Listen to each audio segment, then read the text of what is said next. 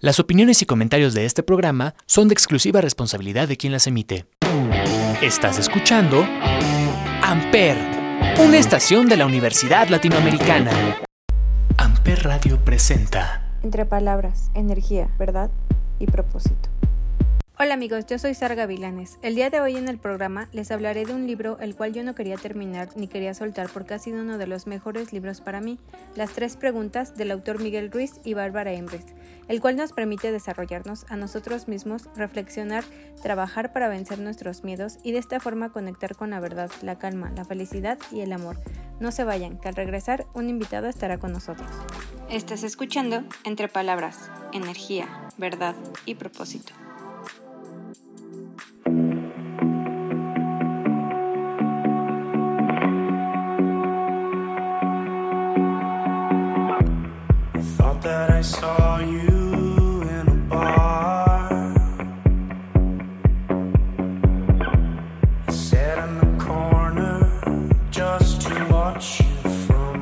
Afar. I lost your face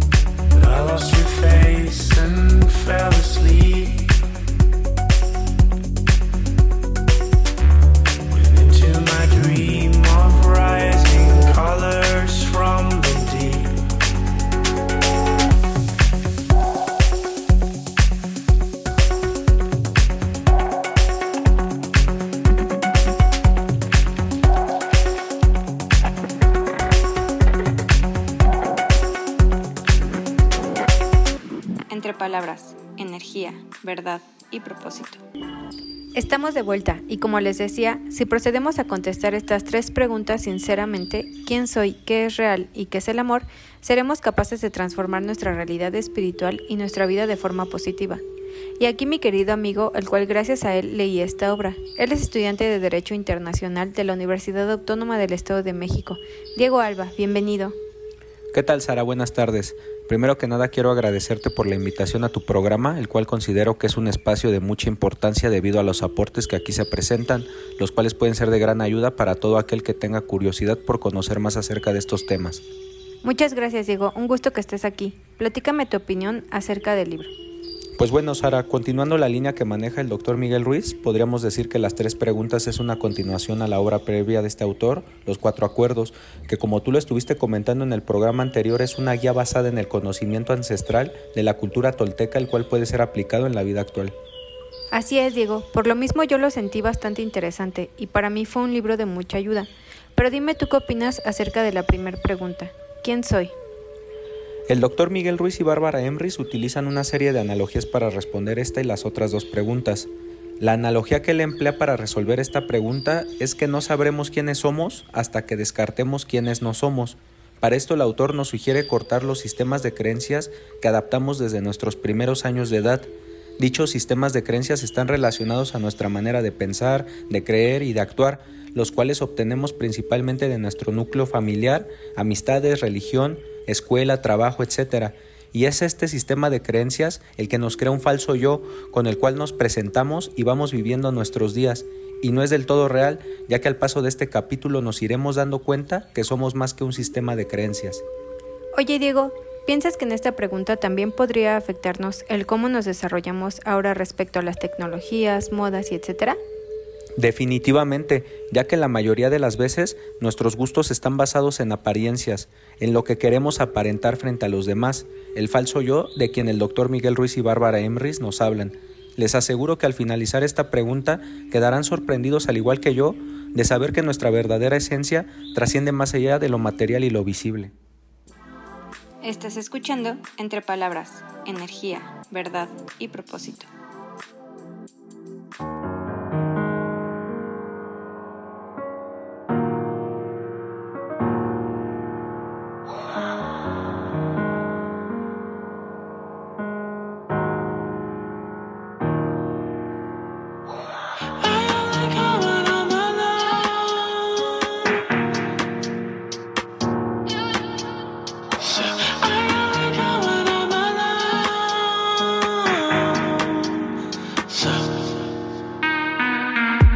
Touch me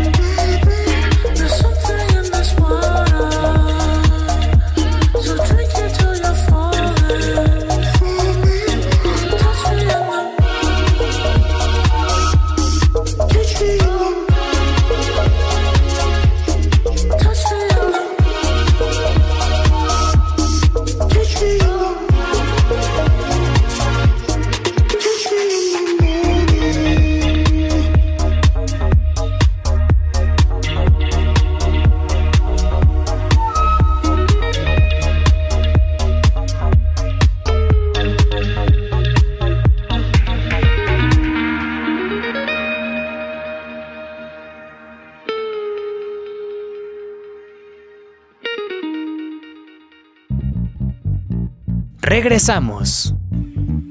Ya estamos de vuelta y les recuerdo que tenemos como invitado a Diego, estudiante de Derecho Internacional en la Universidad Autónoma del Estado de México, y él nos viene a dar su opinión acerca de las tres preguntas.